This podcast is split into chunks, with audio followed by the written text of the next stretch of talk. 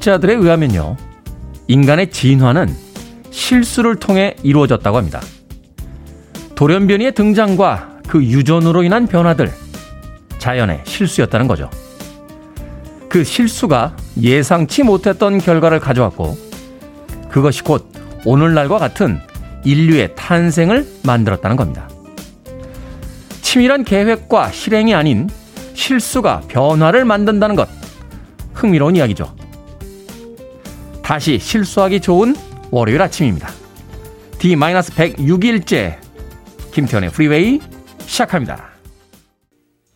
20세기 말에 클럽 scene을 흔들었던 아티스트였죠. Jamiroquai의 Virtual Insanity 서울은 비가 오고 있습니다. 비 오는 월요일 아침 첫 곡으로 띄워드렸습니다. 빌보드 kid의 아침 선택, 김태훈의 Freeway. 저는 클 태 자 쓰는 테디, 김태훈입니다. 전국적으로 비가 조금씩 내리고 있군요. 김현창님, good morning 테디, 광주는 흐립니다. 라고 아침 문자 보내주셨습니다. 고맙습니다. 이희숙님, 반가워요. 또 다른 한 주의 시작입니다. 월요일 출석 도장 찍습니다. 이정희님, 상쾌한 월요일입니다. 황지우님, good morning 테디. 제이님, 아침 인사가 하루를 활기차게 합니다. good morning 이라고 보내주셨고요. 민태형님께서는요, 안녕하세요, 테디. Freeway 소개시켜준 제 친구 제이의 생일입니다. 지금 들으며 출근하고 있을 것 같은데, surprise로 생일 축하해주고 싶어 글 남깁니다. 제이야, 생일 축하해. 라고 아침부터 생일 맞은 친구를 위해서 생일 축하 문자 보내주셨습니다. 고맙습니다. 자, 손원신님, 안녕하세요. 클 태 쓰시는 테디님, 계속해서 비가 내리는 아침, 엄마가 비 오는 날 쑤신다는 얘기를 하셨었는데, 이제 제가 그러네요. 나이가 들어설까요? 라고 하셨는데, 그냥 관절이 안 좋으신 겁니다. 예. 나이가 든 것하고는 상관없습니다.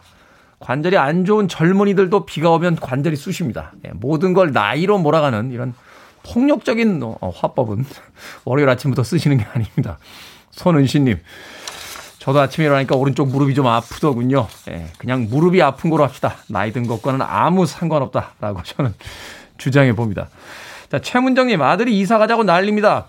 유치원에 좋아하는 여자친구가 이사 간다고 자기도 같이 이사 가겠다고 약속했다고 합니다. 어쩌죠? 이사 가셔야겠네요, 최문정님. 나중에 아들이 나이가 먹은 뒤에 어, 부모들이 이사를 가지 않아서 자신의 첫사랑이 실패했다라고 하는 어두운 기억을 남겨주지 마시길 바라겠습니다. 최문정님. 자, 최문정님에게 피자 한 판 보내드리겠습니다. 아들이 피자를 먹는 동안은 좀 잊고 있지 않을까, 잊지 않을까 하는 생각이 드는군요.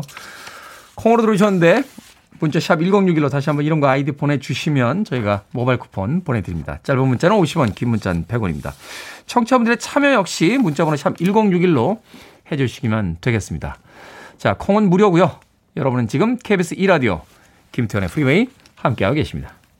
KBS 2라디오 yeah, 김태현의 프리웨이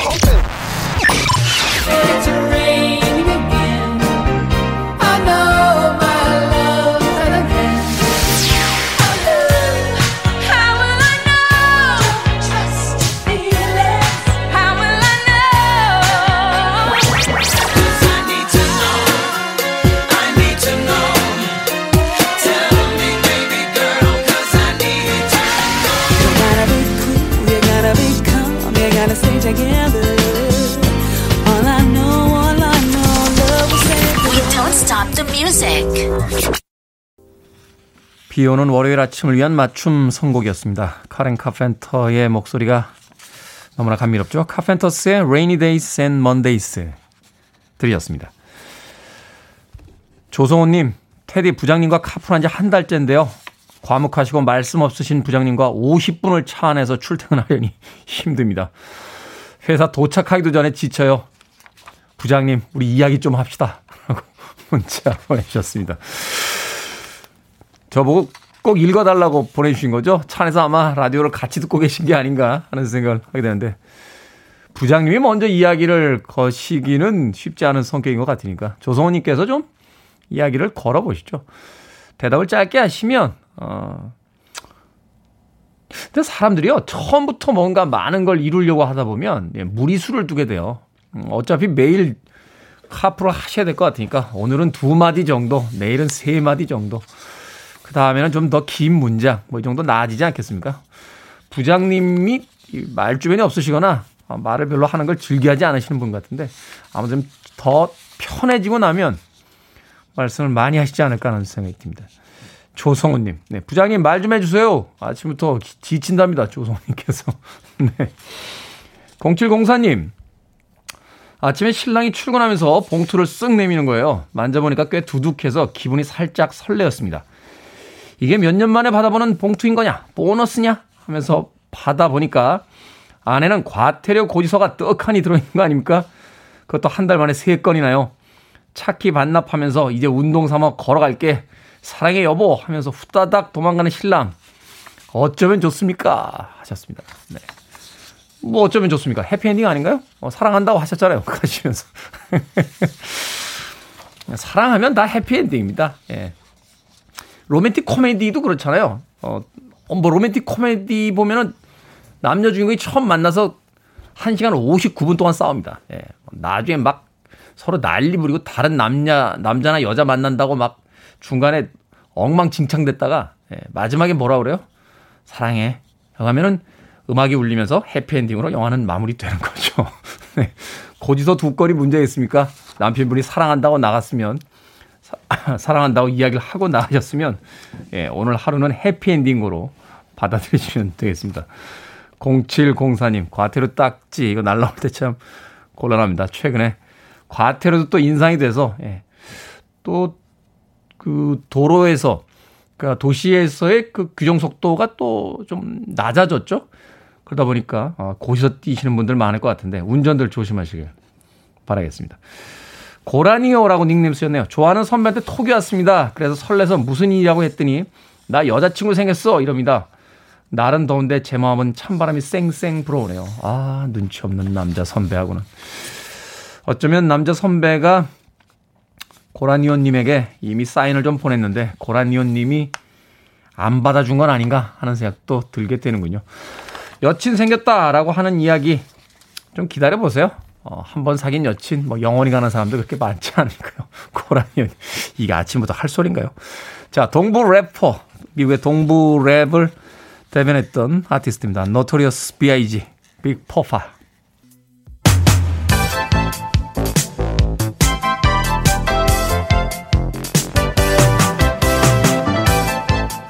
이 시각 뉴스를 깔끔하게 정리해드립니다. 뉴스 브리핑 최영일 시사평론가와 함께합니다. 안녕하세요. 안녕하세요.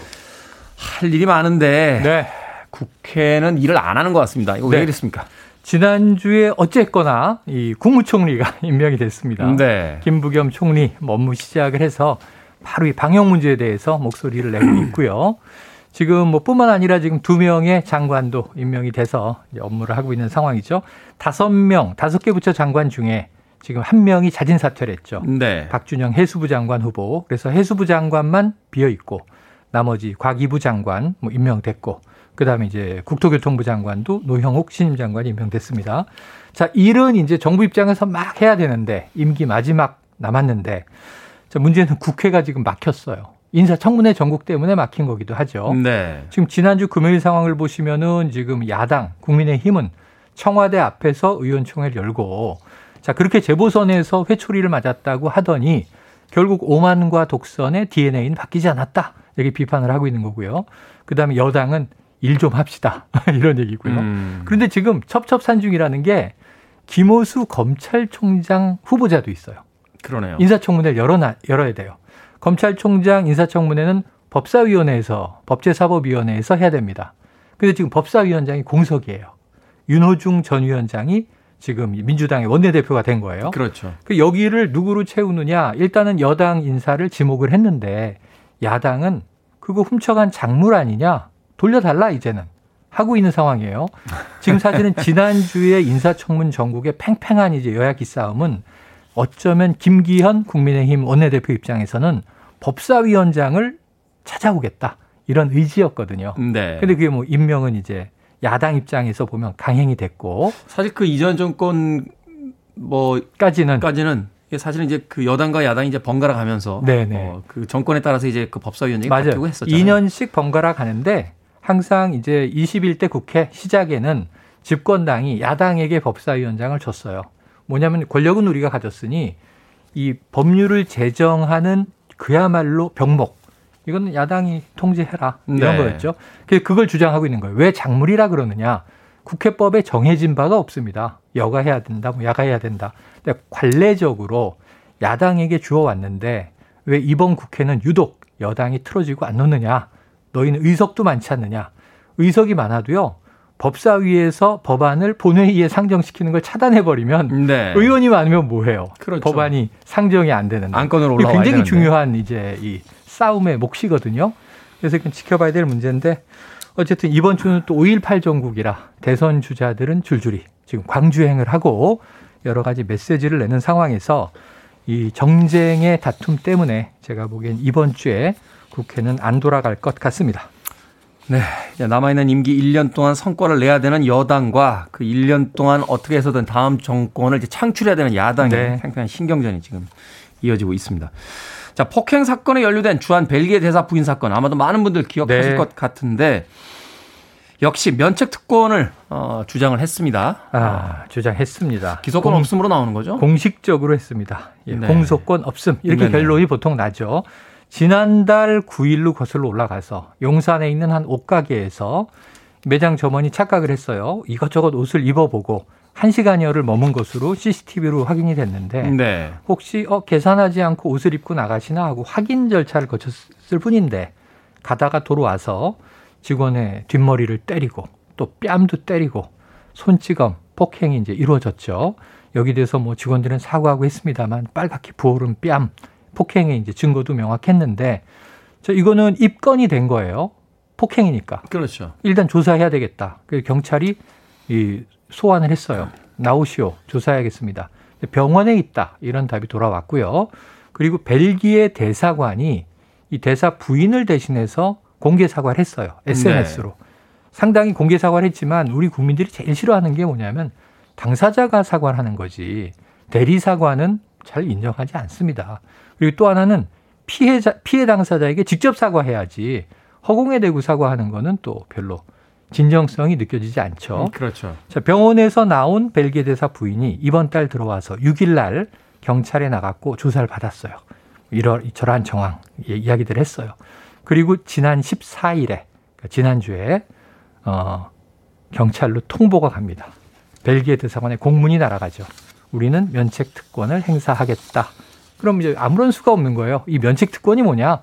이미 뭐 20세기에 비엔나 협약이라는 것에서 이 사실은 이제 외교관들의 분쟁 지역에서의 이제 신변 안전을 보장하기 위해서 만들어진 거긴 해요. 네. 지금은 이제 그런 지역은 몇 개 없습니다. 지금 뭐 이스라엘과 팔레스타인 분쟁 같은 게 있고 좀 위험 지역이 일부 있습니다만 대부분 외교 관계는 평화롭게 유지되는 시대인데 이 면책 특권 어디까지 허용해야 되나? 민간에서 벌어진 폭행까지도 아니 외교적인 문제에서 그렇죠. 국가 간 쟁점이 있는데 아니 이 대사나 외교관들의 좀 이제 신변이 불안하다. 그럼 이런 걸로 보여주는 게 맞는데 이 영화 보면 많이 나오잖아요. 네. 이 면책 특권 사용해서 뭐 밀수하는 사람들도 있고 뭐 이권 챙기는 사람들도 있고 이래서 뭐 영화의 소재로 사용이 되기도 하는데 그래서 주로 이제 부패의 원인이 되는 거 아니냐 하는 비판도 있는데 이건 뭐 쇼핑하러 갔다가 일반 시민을 폭행을 해놓고 면책 특권이 웬 말이냐 우리 국민들은 좀 고문하고 있습니다. 음, 그러네요. 이건 뭐 책임 있는 좀 사과가 다시 한번 있어야 되지 않나 하는 생각이 듭니다. 자, 미국 최대 송유관이 사이버 공격을 당했습니다. 네. 그래서 미국 내에서 지금 석유 사재기 행렬이 이어지고 있다고 하는데 이 사건을 일으킨 해킹 테러 네. 단체 소식이 있다고요? 야, 이건 뭐한 다이하드 5 정도에 나올 법한 소재가 현실에서 네. 벌어진 거죠. 세계적인 해킹 단체가 미국 최대의 송유관 업체에 소프트웨어를 랜섬웨어로 마비시키는 바람에 거의 뭐 8,000km가 넘는 미국 남동부의 송유관이 다 꽉 막혀서 석유 대란이 일주일 넘게 일어났던 거예요. 지금도 네. 그 여파는 가고 있습니다. 그런데 이게 어떻게 해결됐나 보니까 돈을 줬어요, 결국. 랜섬이 인질이라는 뜻인데 그렇죠. 인질을 풀어야 되니까 이 업체가 결국은 돈을 줬는데 우리 돈으로 한 56억 원 정도를 가상화폐로 지불을 하고 가상화폐로 예, 이걸 푸는 소프트웨어를 받은 거예요. 이걸 또 푸는데 시간이 한참 걸렸어요. 미국 정부는 원래 인질과는 인질범과는 협상하지 않는다. 테러와는 협상하지 않는다. 이런 기조인데 정부는 좀 모른 채 한 것 같은 분위기입니다. 음. 근데 이제 결국 해킹 단체를 추적해서 체포해서 엄벌해야죠. FBI 등이 막 가동되다 보니까 그 압박에 견디지 못하고 지난주에 말씀드렸던 DarkSide라고 하는 세계 최대 해킹 단체가 자, 우린 해체하기로 했다. 우린 폐업한다. 이렇게 선언을 한 거예요. 음. 이게 기사화 됐는데 네. 전 이 기사를 보면서 아니 폐업한다고 경찰 추적을 안 하겠습니까? 이게 무슨 의미가 있는 거지? 그러니까. 예. 네. 그러니까 범죄 단체가 아유 경찰의 압박에 무서워서 우리는 이제 일 그만하겠습니다. 56억은 이미 챙겼잖아요. 그렇죠. 뭐 돈을 반납한 것도 아니고 뭐 피해 그러니까 보상이 이루어진 것도 아니고. 여의도 여의도 저 최영일파가 네. 어, 갑자기 몸값 챙긴 뒤에 어, 저희는 해체합니다. 그러면은 경찰이 추적을 멈추는 것도 아니고 그렇죠. 이게 무슨 무슨 의미가 있는 거죠? 그래서 이 범죄 단체 특히 이런 사이버 해킹을 하는 단체는 항상 모였다 흩어졌다. 뭐 이름도 얼마든지 바꿀 수 있고 리더가 누군지도 바뀔 수 있고 그래서 제일 중요한 건 뭐냐면 이제 러시아와 중국이 배후에 있는 거 아니냐 미국은 음. 이걸 의심하고 있는데 러시아와 중국이 배후에 있기에는 56억이면 너무 약한데요. 그렇죠. 이 정도 어마어마한 일이 벌어졌는데 어쨌든 앞으로 DarkSide가 정말 뭐 폐업하고 해체했는지는 지켜볼 문제로 보여지고요. 해체하든 말든 범죄는 이미 저질러졌고 엄청난 사태가 끝까지 범인을 잡아내는지 미국의 또 범죄 수사 능력도 지켜볼 대목입니다. 범죄 전문가들이 그런 이야기 하더군요. 어, 이 범죄율을 떨어뜨리는 건 형량의 그 높고 낮음이 아니라 음. 검거율이다. 맞아요, 맞아요. 잡으면 범죄율은 떨어진다. 숨을 곳이 없어야 사라집니다. 그러니까요. 자, 시사 엉뚱 퀴즈. 오늘은 어떤 문제입니까? 네, 앞서 벨기에 대사 부인이 면책 특권을 유지하기로 했다는 소식 전해드렸는데요. 자, 외교 사절과 그 가족의 면책 특권은 1961년 외교 관계에 관한 비엔나 협약에 의해 이루어진 겁니다. 오스트리아 비엔나에서는 이외에도 화폐, 핵위협, 도로신호, 오존층 등 국제사회 여러 협약을 쏘아 올린 역사적인 도시기도 해요. 자, 그래서인지 또 유명하죠. 비엔나 소시지. 여기서 오늘의 시사엉뚱 퀴즈. 비엔나 소시지와 가래떡을 연달아 꽂아 구운 뒤 붉은 소스를 묻혀 케찹이나 머스타드, 다진 견과류 등을 곁들여 먹는 음식으로 고속도로 휴게소 명물은 무엇일까요? 1번 오메기떡, 2번 껄떡껄떡, 3번 소떡소떡, 4번 헐레벌떡. 자, 정답 아시는 분들은 지금 보내주시면 됩니다. 재미있는 오답 포함해서 총 10분에게 불고기 버거 세트 보내드리겠습니다. 외교 사절과 그 가족의 면책 특권, 비엔나 협약에 의해서 이루어진 겁니다. 여기서 오늘의 시사 엉뚱 퀴즈. 비엔나 소세지와 가래떡을 연달아 꽂아 구운 뒤에 붉은 소스를 묻혀 케찹이나 머스타드, 다진 견과류 등을 곁들여 먹는 음식. 고속도로 휴게소에서 주로 먹습니다. 1번 오메기떡, 2번 껄떡껄떡, 3번 소떡소떡, 4번 헐레벌떡. 문자번호 샵 1061, 짧은 문자 50원, 긴 문자는 100원, 콩은 무료입니다. 뉴스 브리핑 최영일 시사평론가와 함께했습니다. 고맙습니다. 고맙습니다.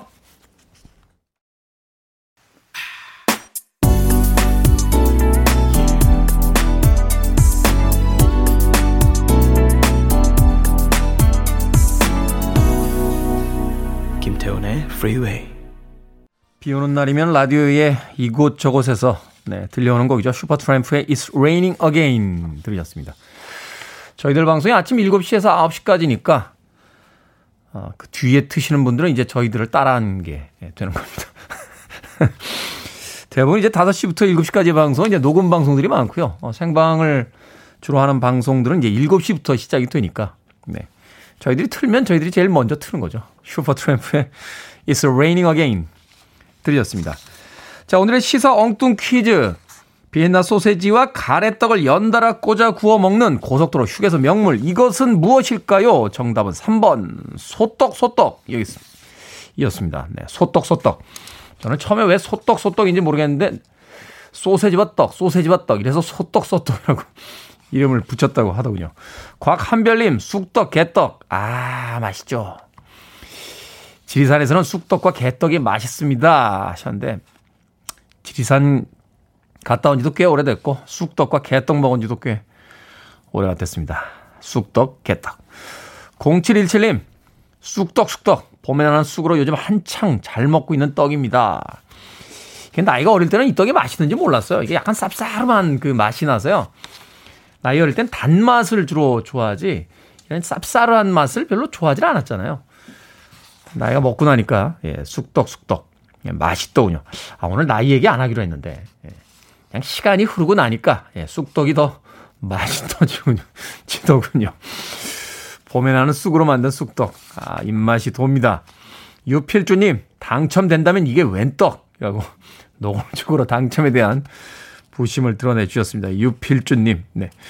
K81419165님, 인절미떡이 최고죠. 약한 불에 구워서요, 꿀, 설탕 꾹 찍어 먹자라고 보내주셨습니다. 아, 맛있겠네요.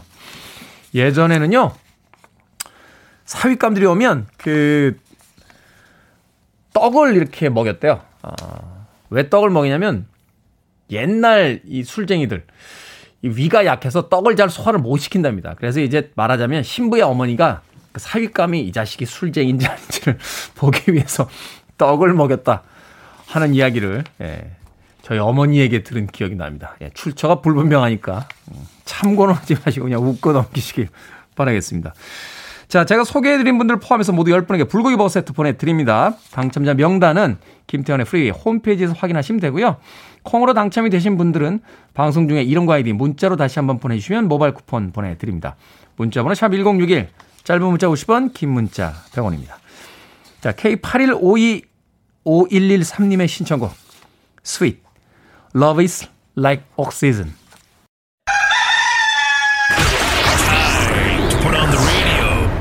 김태훈의 프리웨이 아빠 언제 어른이 되나요? 나는 정말 꿈이 커요. 어른이 됐다고 하는 것은 투표권을 비롯한 여러 가지의 권리를 갖는 동시에 한 성인으로서 가족과 사회, 국가에 대해 책임과 의무도 함께 갖게 되는 것입니다. 책임을 다하는 성숙한 민주시민의 자세를 갖춰야 할 때입니다. 빨리 어른이 돼야지. 그래, 아가. 아주 큰 꿈을 가져라. 안 된다는 생각은 하지 말아요. 암 되고 말고. 넌 지금 막 시작하는 거니까.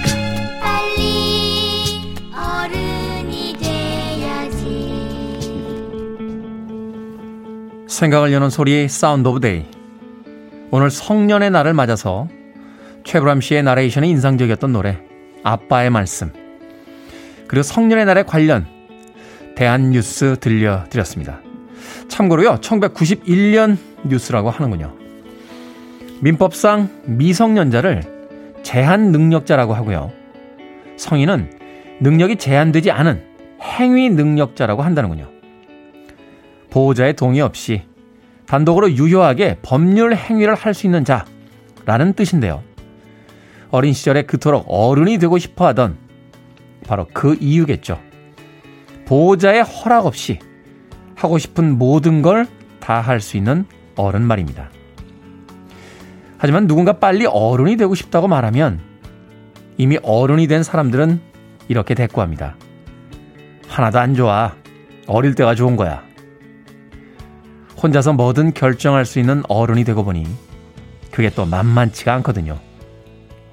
뭐가 맞는 결정인지도 모르겠고 온전히 내가 책임져야 되니까 부담스럽고 그러다 보니 어릴 때가 좋은 때라며 한숨 섞인 대꾸를 하는 거죠. 올해 성인이 되는 분들 어른의 생활이 고작 이런 거였어? 하면서 실망할 수도 있을 거고요. 어릴 때가 좋은 거야 하는 말에 너무 빨리 공감할 수도 있을 겁니다. 하지만 먼저 어른이 된 사람으로서 이 한마디는 꼭 해드리고 싶네요.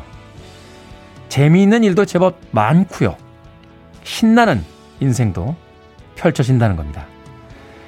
성인이 된 여러분들의 인생에 무한한 축하와 함께 진심으로 건투를 빕니다.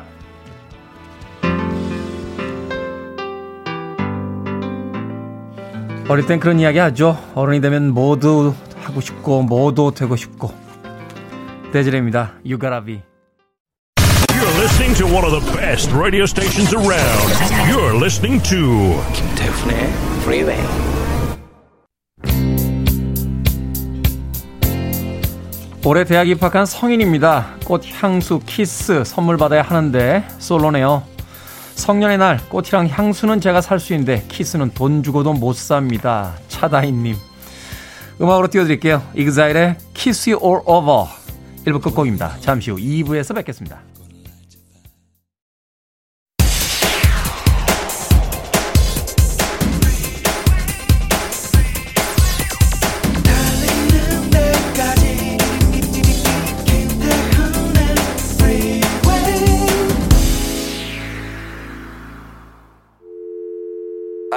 Your arms around me. I need to feel your touch.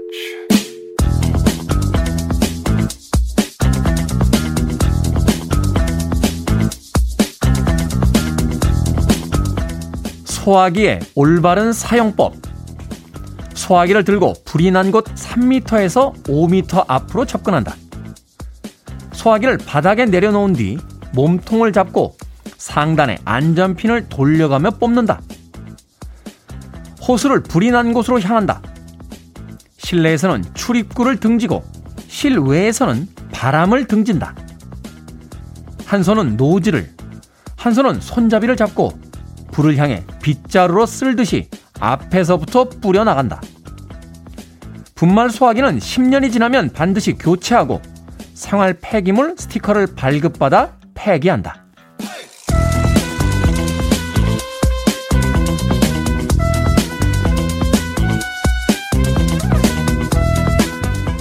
뭐든 읽어주는 남자. 오늘은 소화기의 올바른 사용법을 읽어드렸습니다. 한 설문조사에 따르면요. 소화기 사용법을 알고 있냐는 질문에 여성은 8.5%, 남성은 40%가 그렇다고 답했다고 합니다. 남성들은 대부분 군대나 예비군 훈련에서 사용법을 배웠다는데요. 머리노는 사용법을 알고 있어도 막상 불이 나면 당황하는 경우가 대부분이죠. 그래서 한 소방관이 직접 조작 방법을 음성 안내해주는 말하는 소화기를 개발하기도 했습니다. 또 최근에는 던지기만 하면 되는 투척용 소화기도 판매가 되고 있습니다.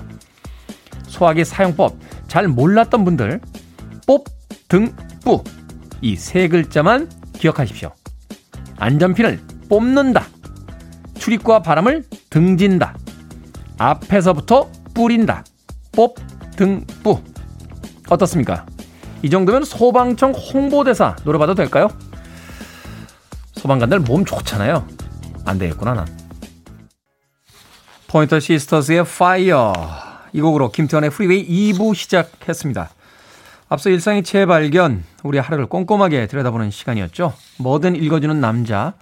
오늘은 소화기의 올바른 사용법에 대해서 알려드렸습니다. 예전에 이거 학교에서 다 배우지 않았나요? 아마도 뭐 여성분들이 한 8.5%, 남성분들이 40% 정도 사용법을 안다라고 했다라고 하는데 배우기는 다 배웠어요. 배우기는 다 배웠는데 어 남성들은 이제 군대를 한 번 더 가니까 거기서 이제 반복적으로 이제 배우게 되다 보니까 또 민방위 훈련 이런 거 나가니까 아마 그래서 좀 더 기억에 오래 남아 있는 게 아닌가 하는 생각 해보게 됩니다. 예전 소화기는 사용법이 참 불편했습니다. 이거 안전핀 뽑아가지고 이렇게 거꾸로 들어야지만 또 이렇게 나가는 뭐 이렇게 압력 방식 뭐 이런 거 있었고요. 요새는 그냥 이렇게 노즐을 잡으면 이렇게 나가죠. 저도 차량용 소화기 가지고 다니는데 그거는 핀만 뽑고 스프레이처럼 이렇게 누르면 그냥 나가는 예, 그런 것도 있습니다. 또 던져서 깨는 것도 이렇게 옆에 붙어 있고. 제가 그런데 이렇게 대책을 좀 마련하는 걸 좋아하는 사람이라 저는 자동차 안에요. 이 안전벨트 자르는 칼도 있어요. 예. 아니, 아니, 무슨 인터넷 뭐 이렇게 보다 보는데 광고가 떴는데, 아, 그거 꼭 있어야 될 것 같더라고요. 예. 산지 한, 한 7, 8년 됐는데, 그걸 쓸 일이 생기면 안 되잖아요. 그죠? 그러니까 소화기라든지 이렇게 안전장치들은, 아, 이거 쓰지도 않는 걸 그걸 왜 자꾸 사? 라고 하시는데, 쓸 일이 생기면 안 됩니다. 아, 하지만 가지고 있어야 되는 거. 우리가 보험을 납입하지만 예, 보험을 쓸 일이 생기면 안 되잖아요. 바로 그런 물품으로서 예, 소화기 또 소화기 사용법에 대해서 한 번쯤 알아보는 것도 나쁘지 않겠다 하는 생각이 들어서 오늘 소화기의 올바른 사용법 뭐든 읽어주는 남자에서 읽어드렸습니다. 자, 뭐든 읽어주는 남자는 여러분 주변에 의미 있는 네, 의미 있는 문구라면 뭐든지 읽어드립니다. 포털 사이트에 김태훈의 프리웨이 검색하고 들어오셔서 청취자 참여라고 쓰여진 부분 누르시면 게시판이 나옵니다. 홈페이지 게시판 이용해서 참여해 주시면 되고요. 말머리 뭐든 달아서 문자로도 참여가 가능합니다. 문자 번호는 샵 1061, 짧은 문자는 50원, 긴 문자는 100원, 콩은 무료입니다. 채택되신 분들에게는 촉촉한 카스테라와 아메리카노 두 잔 모바일 쿠폰으로 보내드리겠습니다. 네, 테디 오늘 출근은 안 해서 이불 속에서 보라로 함께하고 있습니다. 항상 목소리만 듣다가 얼굴까지 보니 더 멋지세요. 5993님. 실물 보면 죽습니다. Need it, I'm desperate for it. Okay, let's do it.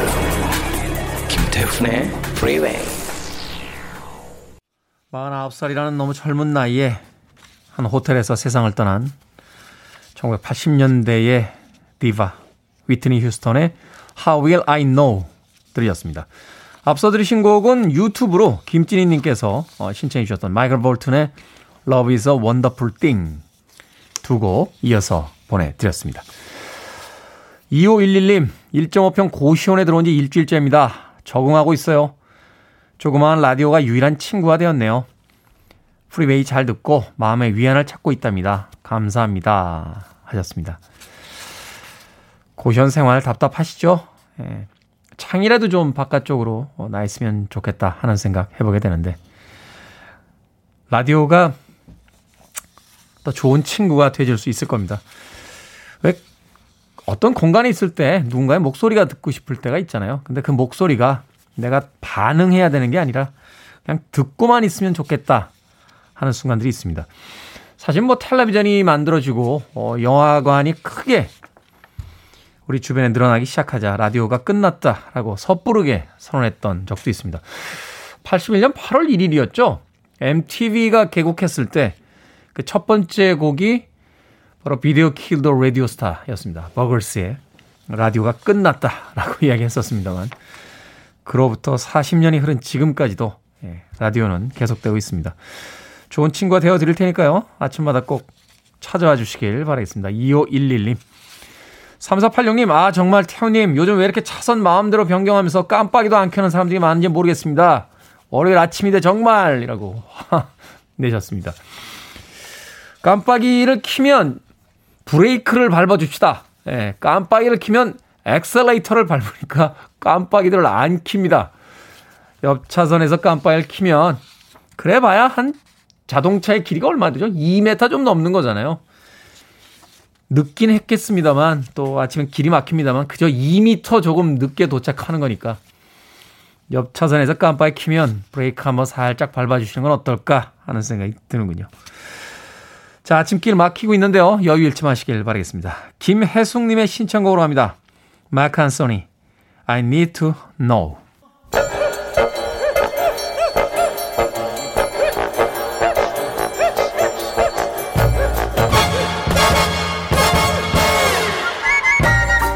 온라인 세상 속 촌철살인 해학과 위트가 돋보이는 댓글들을 골라봤습니다. 댓글로 본 세상.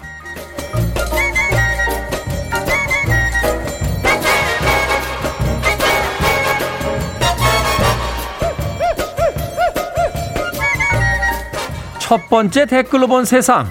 미국에서 293억 원 상당의 복권 당첨자를 찾고 있습니다. 6개월이 지나도 당첨금을 찾아가지 않자 판매처에서 모든 구매자에게 연락을 돌렸는데요. 1등 복권을 샀지만 잃어버렸다고 주장하는 사람이 6명이나 등장했다는군요. 그 중에 한 여성은 빨래를 하다가 복권이 훼손됐다 라고 말했다는데요. 여기에 달린 댓글들입니다. SSAN님, 정말 복권 구매자의 자세가 안 되어 있네요. 복권을 맞출 땐요, 신성한 마음으로 하나하나 맞춰야 해요. 물론 항상 휴지 조각이 되고 말지만요. TOP1님. 아니, 세탁기에 당첨 1등 복권을 돌렸다고요?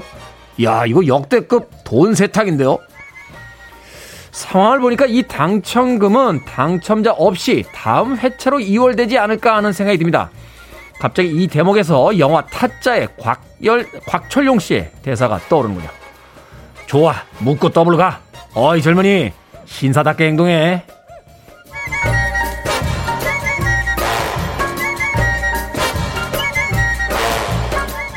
두 번째 댓글로 본 세상. 호주의 한 해안에서 몸에 금반지를 낀 숭어가 발견됐습니다. 먹이를 찾아 모래를 뒤지다가 반지에 몸이 낀 것으로 보이는데요. 이 글이 커뮤니티에 퍼지자 하루 만에 반지 주인이 나타났습니다. 1년 전 크리스마스에 잃어버린 결혼 반지라는데 숭어를 잡지 못해 반지는 되찾지 못했다는군요. 여기에 달린 댓글들입니다. CKID님. 물고기는 얼마나 답답할까요? 어 불쌍해요. MAX님. 와, 스웨그 넘치는 물고기군요. 비닐봉지만 자연을 해치는 쓰레기가 아니라 잃어버린 금반지도 자연의 생명들에게는 삶을 위협하는 쓰레기인 거죠. 그나저나 반지 주인은 크리스마스 때 해안에서 결혼 반지를 왜 뺀 겁니까? 응? 왜 난 자꾸 이상한 생각만 하지?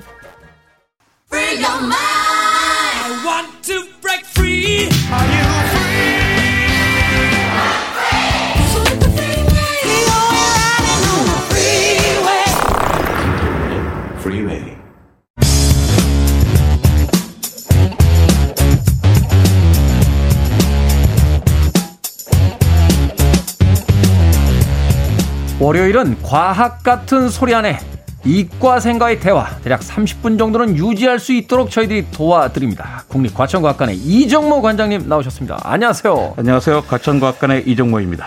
문과, 이과 이렇게 나눠서 공부하는 건 맞는 겁니까? 어, 전 세계적으로 되게 드문 경우죠. 일본, 한국 정도가 아닌가 싶어요. 일본, 한국 정도라는 거 보니까 또 일제시대 때 잔재 비슷한 거군요. 아, 근데 제 독일에 있을 때도 저게 되게 어려웠어요. 저 이걸 설명하기가 독일 친구들에게. 아. 그 친구들은 뭐 비교 종교학과 유교학을 같이 공부하는데 아, 우리 좀 카테고리가 다르지 않냐? 그러면 무슨 카테고리라고 물어보더라고. 학문의 카테고리가 어딨냐? 그렇죠. 어? 어, 모든 게 학문이지. 그러네요. 어, 글로벌 시대에 이과 문과 나누는 것도 좀 이제는 사라져야 되지 않나. 그래서 묻습니다. 문과생으로서 최근에 중국의 우주 발사체 잔해가 추락한다고 해서 이제 화제였는데 뉴스를 보니까 이 잔해가 결국 중국이 우주 정거장을 만들려고 발사한 모듈의 일부였다 하는 이야기를 하더군요. 네. 자, 이 모듈이 뭔지 잠시 후에 좀 여쭤보도록 하고요. 우주 정거장, 뭐 그래비티라든지 인터스텔라 같은 SF 영화에 이제 종종 등장을 하는데 이 우주 정거장이 구체적으로 뭘 말하는 겁니까? 말 그대로 정거장입니다. 제가 일산에 살고 있는데요. 일산에서는 부산을 갈 방법이 없어요. 일단 서울역을 와야 아. 부산도 갈 수 있고 목포도 갈 수 있고 뭐 아무데나 갈 수 있잖아요. 그렇죠. 중간에 모일 수 있는 바로 그런 것이죠. 그러니까 우리가 그 지구 바깥에 다른 천체로 여행을 갈 때도 우리가 모든 곳을 다 지구에서 출발하기는 되게 어려웠겠다. 그러니까 음. 우주의 정거장이 하나 필요하지 않아? 그게 만든 게 우주 정거장입니다. 기차는 바뀌어도 기차역은 그대로 있듯이 우주선은 바뀌어도 우주 정거장은 그대로 있는 반영구적인 기지인 셈이죠. 각 우주선은 일단 우주 정거장까지만 가고 거기서부터 우주선을 갈아타고 다른 천체로 가겠다는 게 기본 컨셉인데요. 네. 아직까지는 그런 용도로 쓰지 못하고 다른 용도로 쓰고 있습니다. 아. 그러니까 우주인이 생활하면서 우주에서 실험하고 관측하고 우주 개발에 필요한 임무를 수행하고 있는 그런 단계죠. 그렇겠군요. 이게 지구에서 발사가 되려면 우주선이 이제 대기권도 뚫고 나가야 되고 하니까 이게 여러 가지 복잡한 그러니까 지구 중력을 벗어내야 되니까 너무 힘든 거예요. 그죠. 거기서 뭐 연료도 많이 쓰고 막 이러니까 네. 아예 우주 정거장에다가 그 우주선을 갖다 놓으면 거기서부터는 좀 그런 스트레스 없이 좀 쉽게 출발도 그렇죠. 되고 그덜 위험하고 덜 위험하고 네. 아. 에너지도 조금 쓰고 그렇군요. 그럼 이 최초의 우주 정거장 아이디어가 나온 뒤에 언제 처음으로 이제 만들어진 겁니까? 그 꽤 오래됐는데요. 지금은 우주정 과정이 국제 협력의 상징이지만 처음에는 냉전의 뭐 산물로 시작됐습니다. 그쵸. 미국과 소련이 서로 먼저 달에 가겠다고 경쟁을 했는데 1969년 7월 20일 날 아폴로 11호가 달에 착륙하자 소련은 마음이 바뀌었어요. 어. 야 미국이 몬채버린 거 우리가 가봐야 폼도 안 나잖아. 딴 거 하자. 그게 바로 지구 궤도의 우주 정거장을 건설하겠다는 겁니다. 네. 그러니까 아폴로 11호가 달에 착륙한 지 2년 뒤인 1971년 4월 19일 날 러시아의 우주 정거장 살루트 불꽃놀이란 뜻인데요. 살루트. 살루트가 발사되고 4일 후에는 그 소유주의 소유주 그때 연방이란 뜻이에요. 소유주 네. 10호가 살루트와 도킹을 성공합니다. 도킹은 성공했는데 해치가 열리지 않았어요. 그, 그, 그래서 그냥 돌아왔어요. 아니, 실패입니다. 그러니까 둘이 이렇게 딱 도킹이 됐는데 중간에 문이 열려 문이 안 열려요. 아. 그래서 문만 열려다 노력하다 돌아왔습니다. 서전 두 달 후에 소유주 11호가 가요. 네. 또 도킹도 하고 해치도 열려서 그 안에 들어가서 22일 동안 뭐 식물 배양 같은 실험을 하는데 성공합니다. 네. 세계 최초로 우주에서 실험을 해 성공한 거죠. 그리고선 돌아오는데 돌아오는 과정에 아, 소유주 11호 우주선 우주인들이 모두 사고로 사망해요. 아이고야. 예, 안타깝죠. 하지만 살루트는 우주에 인간이 오랫동안 체류할 수 있다는 사실을 확인해 줬습니다. 네. 그러니까 미국은 또 여기 질 수가 없잖아요. 그 1973년에 스카이랩 하늘에 떠 있는 실험실이라는 우주 정거장을 발사합니다. 스카이랩. 예, 그냥 거기에서 뭐 우주 우주에서 인간이 어떻게 활동할 수 있는가를 실험하고 지구와 우주를 관측하고 또 태양 전지판을 수리하는 작업을 또 해봐요. 음. 이게 중요하거든요. 우주선에서 망가지면 고칠 수 있어야 되니까. 네. 그리고선 나중에는 뭐 음을 다 하고 1980년 7월에 인도양에 추락합니다. 음. 그러니까 일본 수명이 다 돼서 추락된 거예요. 사고가 음, 아니고요. 네네네. 그러니까 러시아의 2세대 우주 정거장은 1986년 2월 미르 많이 들었잖아요. 미르호. 미르. 예, 그 세계란 뜻인데요. 그 미르가 2세대 우주 정거장입니다. 여기서 우주인이 무려 438일을 체류했어요. 1년 넘게. 1년 넘게. 그러면서 아, 인간이 우주 공간에서 오랫동안 살 수 있다는 걸 알려줬죠. 음. 그리고선 이 미르는 2001년 3월 23일 날 남태, 남태평양에 추락합니다. 역시 임기를 다하고. 그렇죠. 어. 그러니까 추락하는 곳 딱 정해졌어요. 태평양 아니면 대서양 아니면 인도양이에요. 네. 왜냐하면 제일 큰 바다니까. 그렇죠. 떨어지는 거죠. 딴 데 떨어지면 큰일 나는 겁니다. 그렇죠. 다 통제하니까 걱정하지 않으셔도 됩니다. 그러니까 1998년부터는 이제 많은 나라들이 같이 참여해서 우리가 알고 있는 ISS, ISS. 국제 우주 정거장을 건설하기 시작했죠. 그렇군요. 냉전 시대에는 이게 일종의 어떤 국력에 대한 상징 또그 군사 무기화되는 어떤 그런 과정들 속에서 미국과 소련이 이제 경쟁을 했는데 그 이후에 이제 98년이 되니까 이제 이것이 하나의 말하자면 국제 협력의 어떤 상징으로서 네. 국제 우주 정거장 ISS가 이제 운영이 되기 시작했다. 따로 경쟁해봐야 별로 돈도 안 나고 돈만 많이 들기 때문에 그렇죠. 하자 거죠. 근데 이게 크기가 정말 엄청나잖아요. 이게 땅 위에서 그 운동장, 종합운동장 하나 짓기도 정말로 오랜 시간이 들고 힘이 네. 드는데 우주에 이걸 도대체 어떻게 만듭니까? 그렇죠. 그러니까 한, 그큰 거를 한꺼번에 지을 수가 없잖아요. 네. 그래서 저는 조각조각 모듈화 합니다. 그러니까 우리가 레고 블록을 쌓듯이 네. 레고 한칸한 칸을 올려 보내서 그것을 레고를 이어 붙는 것 붙이는 것처럼 모듈을 이어 붙여서 아, 그, 그 규격화해가지고 다 쌓듯이 그렇죠. 아. 우주 정거장을 만들어 갑니다. 그러니까 ISS는 1998년 러시아 모듈, 미국 모듈이 먼저 합쳐지고 그 다음에는 뭐 생활 공간, 동력 장치, 추진체, 도킹 모듈, 실험실 모듈 차례로 이어서 2010년에야 완성돼요. 네. 그러니까 이 ISS를 만들기 위해서 우주 왕복선이 무려 40회 이상 다녀와야 했습니다. 아, 왔다 갔다 하는 걸. 예. 네, 그 거기 무게가 한 400톤 정도 돼요. 오. 구조물 길이가 108m입니다. 그러니까 국제국격 축구장보다 긴 거예요. 그러네요. 야, 이랬지만 어마어마하구나 하지만 꼭 그렇진 않습니다. 생긴 게 생선 갈비처럼 생겼어요. 아, 이렇게 중간 큰데 있고 이렇게 갈비들 네, 갈비처럼 이어졌지. 예, 예. 그 모든 부피를 다 합하면 1002박미터예요. 1002박미터면 얼마냐면 가로 세로 높이 10m짜리 공간이에요. 아. 그러니까 얼마 되지 않죠. 그러니까 그러네요. 33평짜리 홀인데 통으로 3층이 뚫려 있다 정도 생각하면 돼요. 네. 근데 이게 한 개의 공간이 아니라 이렇게 이렇게 엮어서 아주 그러니까 다양한 모듈을 만들어냈죠. 오밀조밀하게 되어 있습니다. 크긴 크지만 이제 중간 공간이 많이 뚫려 있기 때문에 전체 무게상으로는 그렇게까지 크게 나가지 그렇죠. 않는다. 그러니까 아. 축구장 이런 정도는 아니라는 거죠. 네네. 거기에 여섯 명이서 생활합니다.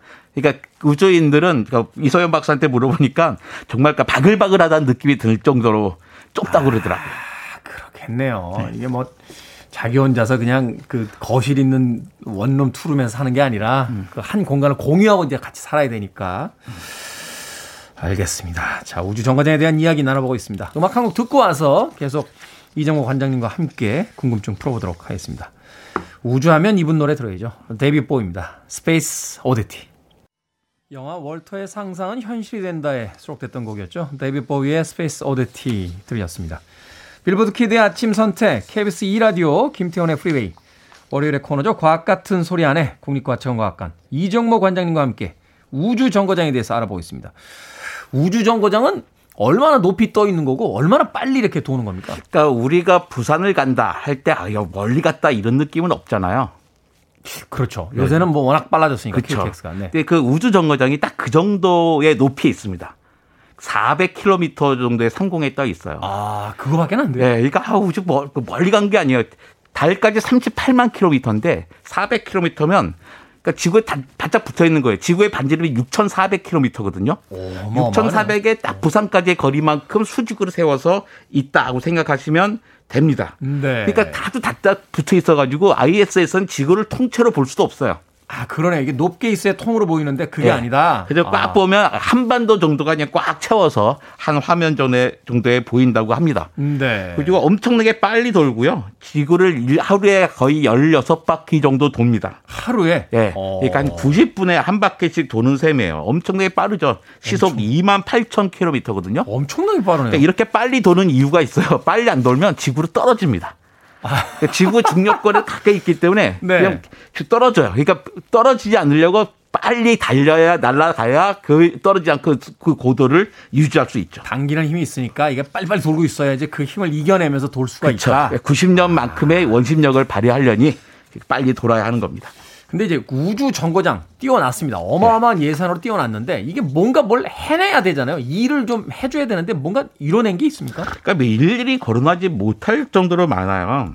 그러니까 ISS는 미세 중력 환경, 그러니까 중력이 없다고 느껴질 환경에서 과학 실험을 할 수 있는 유일한 실험실이에요. 네. 그러니까 뭐 지구에 살수 없는 모든 실험을 다 하고 있는 거죠. 그러니까 우주 공간에서는 또 시간 지구와서는 다른 시간이 흐르잖아요. 네. 또 마찬가지로 염색체의 끄트머리에 있는 텔로미어의 길이 변화도 달라집니다. 그게 사실은 인간의 수명에 관련되는 맞습니다. 그거 아닌가요? 네. 그 텔로미어의 길이가 달라지는 것을 측정하면서 장기적인 우주 생활을 할 때 시력 혈관같이 인간에게 닥칠 잠재적인 위험, 그다음 수명에 대한 그 연구들 하고 그 기초 지식을 획득하고 있죠. 아. 주로 이제 극한 환경에서 인간이 생존할 수 있는 방법을 많이 연구하는데요. 뭐 하지만 지상에서 필요한 연구도 해요. 우주에서 단백질이 쉽게 결정화되거든요. 네. 이 원리를 이용해서 암 치료 물질을 개발하고 있고요. 또 사람에게서 배출되는 이산화탄소를 미생물이 녹조류, 황조류 그런 거 있잖아요. 그 조류를 이용해서 다시 산소로 전환하는 기술을 연구해서 개발했는데 음. 이것을 가, 가, 가정에 적용하며 공장에 적용하면 이산화 배출량을 줄여서 기후 문제를 해결할 수 있지 않을까라는 아. 아이디어를 가지고서 또 새로운 기술을 개발하고 있습니다. 그러니까 자연스러운 산소 생성기가 되는 거네요. 그렇죠. 이산화탄소를 먹으면서 네. 탄소 배출량을 줄이고. 네. 자, 예. 그런데 이제 중국이 지금 우주 정거장을 건설 중이다. 지난번 떨어진 게 바로 그 우주 정거장을 만들려고 한 모듈의 일부였다. 이런 이야기가 있었는데 어떻게 진행이 되고 있는 겁니까? ISS가 지금 운영 중이고 중국은 또 따로 만드는 겁니까? 예, 미 의회가 중국은 껴주지 말라 하고 한 거예요. 우주 개발 협력에. 그러니까 IS에 참여하지 못하게 되니까 중국이니까 뭐 우리나라가 못할 줄 알아? 하고선 독자적인 우주 정거장 텐궁을 2022년을 목표로 건설하고 있는 중입니다. 네. 그저께였습니다. 토요일에 중국의 화성 탐사선이 화성에 착륙했어요. 그러니까 중국은 세계 세 번째로 화성 착륙 국가가 된 겁니다. 음. 중국은 충분히 독자적인 기술을 가지고 있어요. 아마 내년이나 내후년에는 독자적인 우주정 과정을 갖게 될 겁니다. 그다음에 또 중국의 그 발사물 추락 때문에 걱정할 분 많이 많이 계시던데요. 그렇죠. 대전에 천문연구원이라고 있습니다. 천문연구원에서는 그 하나하나 정확하게 추적하고 있습니다. 문제가 있으면 미리 알려주시거든요. 음. 미리 괜히 걱정하지 않으셔도 됩니다. 공중에서 띄울 정도의 그 계산 능력과 개발 능력이 있다라면 이제 회수하는 능력도 있다 이렇게 볼 수 있는 예, 거죠. 대부분은 회수하는 떨어지는 과정에 다 타개하고요. 음. 바닥에 떨어지더라도 큰 문제가 없게끔 여태까지 큰 사고는 한 번도 없었습니다. 네. 마지막으로 우리나라는 참여 안 합니까? 우리나라도 그 새로 만들고 있는 ISS에 참여를 하려고 그러는데 거기 안 껴줘요. 그러니까 루나 게이트라고 달 위에다가 우주 정거장을 만들고 있거든요. 어. 아, 만들 생각에 달 표면 3,000km 위에다가 네. 시대 한 번씩 도는 건데 우리나라는 참여하지 못했습니다. 그 대신 우리는 인간을 달에 보내는 프로젝트인 아르테미스 프로젝트에 참여를 준비하고 있습니다. 음. 그리고 또 한편으로는 독자적인 우리도 그러잖아요. 중국에 안 껴주니까 중국 독자주의 하듯이 그럼 우리도 우리가 뭐 기술이 없는지 아냐 하면서 독자적인 달 탐사 계획도 착착 진행하고 있습니다. 일단 우리가 성과를 내고 나면 선진국들의 생각도 달라지겠죠. 우리가 반도체 잘 만들잖아요. 예. 안 껴주면 반도체 안 주는 건 어떨까? 엉뚱한 생각 해봤습니다. 자, 예전에 칼 세건이 했다라고 하는 유명한 이야기죠. 저 미지의 공간, 우주에 다른 생명체가 없다라면 얼마나 큰 공간의 낭비인가 하는 예. 이야기를 했다라고 하는데 오늘 월요일 답답하긴 합니다만 하나 한번 올려다 보시면서 그 미지의 세계에 대한 좀 상상을 해보시는 건 어떨까 하는 생각으로 오늘 우주 정거장에 대한 이야기 나눠봤습니다. 과학 같은 소리 안에 지금까지 국립과천과학관의 이정모 관장님이셨습니다. 고맙습니다. 안녕히 계세요.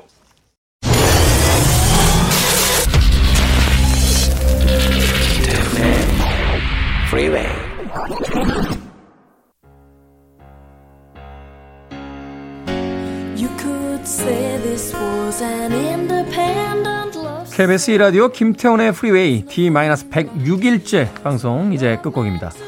앞서 오프닝 때 D- 몇 며칠은 무엇을 의미합니까? 라고 이야기하셨는데 제가 KBS와 청취율에 대한 약속을 한 기간입니다. 이 계약 기간이 끝날 때 과연 계속 방송을 할 수 있을지 저도 궁금합니다.